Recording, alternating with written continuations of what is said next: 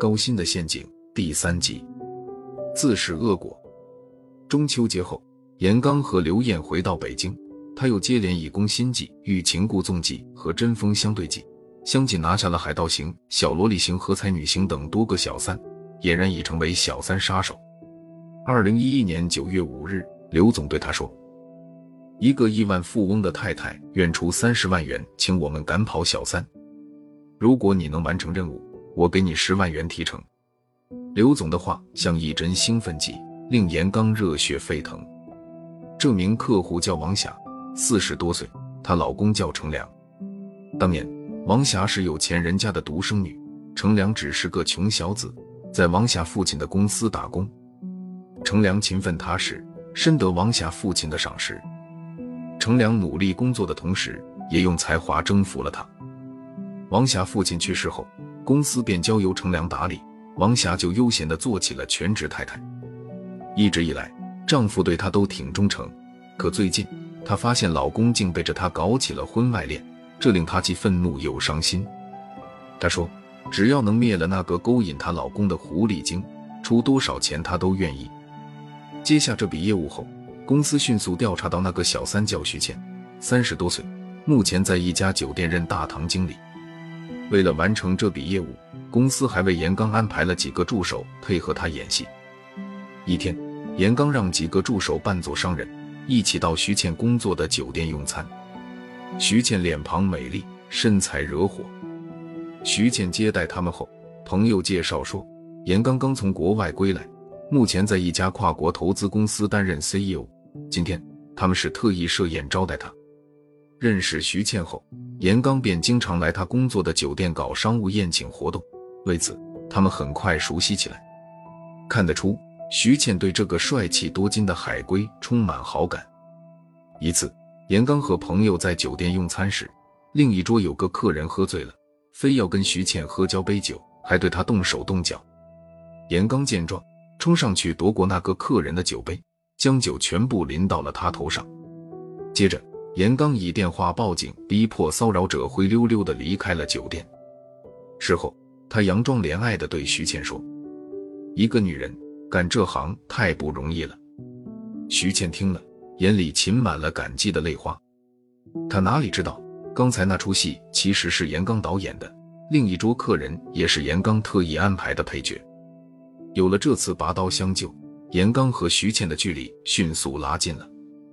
一次，严刚问她有没有男朋友时，她忧伤地说：“她有过一段婚姻，但后来离了。现在有个老板追求她，但对方是个有妇之夫，她过得并不快乐。”过了一会儿，她扑闪着一双忧郁的眼睛问严刚有没有女朋友。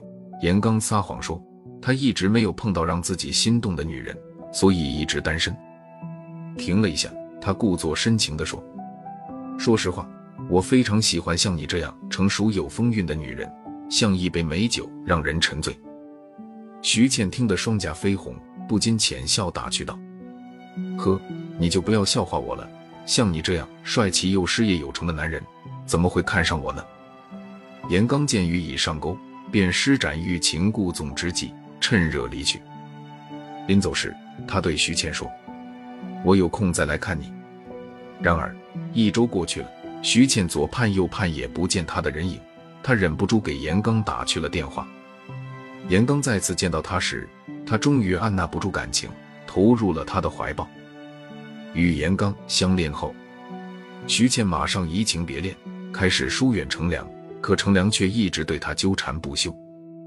一次，程良又打电话要求见他，严刚在旁边装作不知情的问徐倩。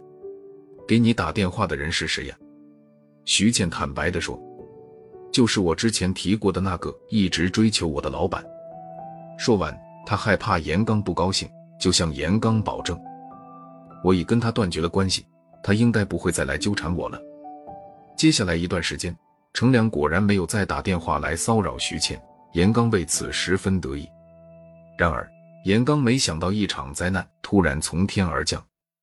二零一一年十一月的一个周末，严刚对刘艳谎称出差，随后和徐倩一起来到北京郊区的一个农庄度假。晚上，他们正在床上缠绵时，房门忽然咣当一声被撞开，只见几个彪形大汉冲了进来。其中一名男子愤怒地将徐倩从床上拽了下来，大骂道：“你这个婊子！我对你那么好，你竟然还背叛我！”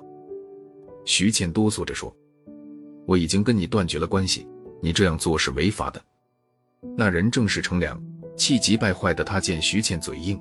于是指使几个彪形大汉按住严刚一顿暴打，后来他又用脚向严刚的下身猛踹，直到将严刚踹晕过去后，才骂骂咧咧的离开了。严刚醒来时，房间里已空无一人。此时他的下身火辣辣的剧痛，生殖器已红肿变形，他哆嗦了半天，才忍着剧痛穿好衣服，打车赶去医院。当刘艳得知严刚被人打伤住进医院。火速赶到后，问严刚为什么被打成这样。严刚不敢实言相告，就用早已编好的谎言搪塞过去。可是他所受的伤却再也无法挽回。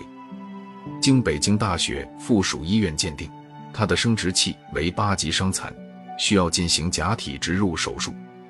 出了这事，严刚觉得自己是因公受伤，于是找到刘总，希望公司能承担医药费。没想到刘总反而指责他说。你做砸了这笔业务，害得我损失了三十多万元，我还没有找你赔偿损失呢。而刘艳事后获悉，他从事的是灭小三的工作，并得知他受伤的真实原因后，异常气愤。严刚一再解释说，他这样做都是为了他和他们今后的幸福生活。刘艳听后非常生气，反唇相讥：“难道你跟别的女人上床也是为了我吗？既然你没有廉耻，你就去找别的女人吧。”当初，严刚满以为可以通过灭小三这条捷径，迅速致富并赢得爱情，可没想到自己不仅没有获得财富，过上幸福生活，反而丢失了健康和爱情，这让他倍感沮丧和追悔莫及。